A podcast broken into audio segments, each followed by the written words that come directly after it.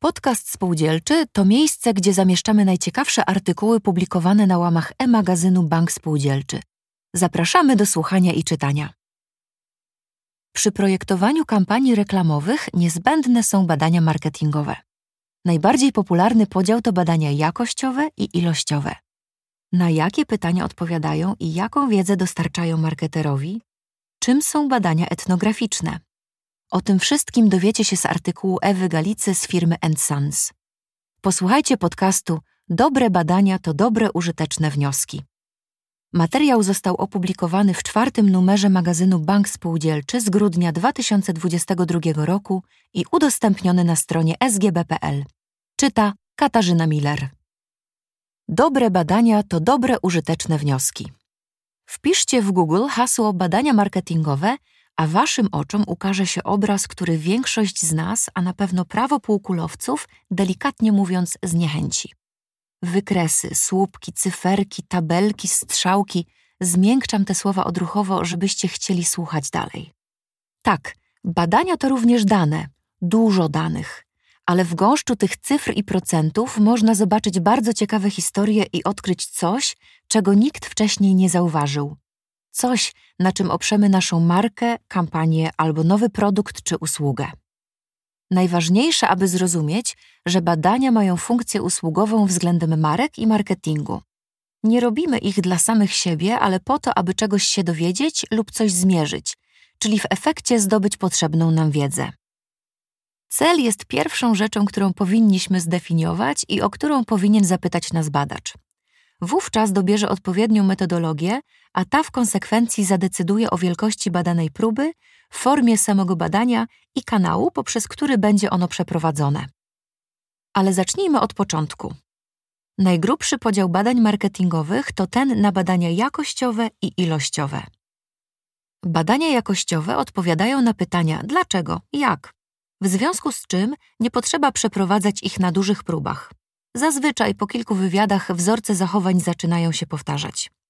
Badania ilościowe odpowiadają na pytanie ile i stąd ich próba powinna odzwierciedlać, czyli być reprezentatywna dla populacji, która nas interesuje. Tu pojawiają się duże próby n równe 100, 500, 1000. Niesie to konieczność uproszczenia i skrócenia kwestionariusza tak, aby każdy respondent odpowiadał na pytania z listy i wystandaryzowaną, z góry ułożoną listę odpowiedzi. Wiąże się to z czasem trwania badania i z liczbą osób w próbie badawczej. Nikt z nas nie będzie udzielał wartościowych odpowiedzi przy setnym pytaniu. Zupełnie inaczej sprawa się ma w przypadku badań jakościowych, w których próby są niewielkie kilka do kilkunastu osób w zależności od złożoności grupy docelowej. Z każdą osobą przeprowadzamy pogłębiony wywiad lub obserwujemy ją w naturalnym otoczeniu w domu, pracy, na zakupach przez kilka godzin, czasem nawet dzień lub dwa. Sami widzicie, że wielkość próby jest wtórna, zależy jaki mamy cel badawczy. Jeżeli chcemy wygenerować nowe, ciekawe obserwacje na temat zakupów ubrań przez młode, niezależne finansowo kobiety, to więcej dowiemy się obserwując je w sklepie niż zadając im pytanie w ankiecie.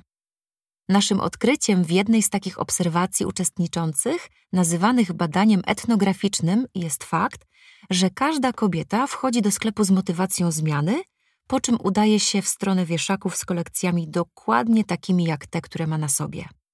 Żadna z nich by tego sama nie powiedziała. To trzeba zobaczyć.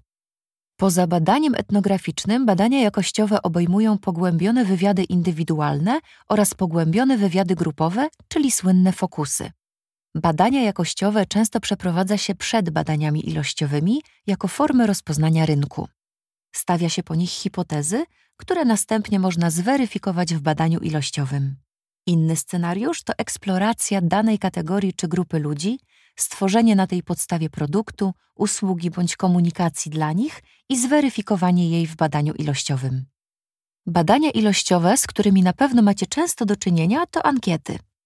Taki kwestionariusz badawczy, czyli po prostu rozbudowana ankieta, to podstawowe narzędzie w badaniach ilościowych, które badacz tworzy w oparciu o wiedzę zdobytą podczas eksploracyjnych badań jakościowych. Kwestionariusz można czytać przez telefon, udostępnić przez internet lub pokazać osobiście na ekranie laptopa. Coraz większą popularnością cieszą się badania przez internet, które są zarówno tańsze, jak i szybsze w realizacji.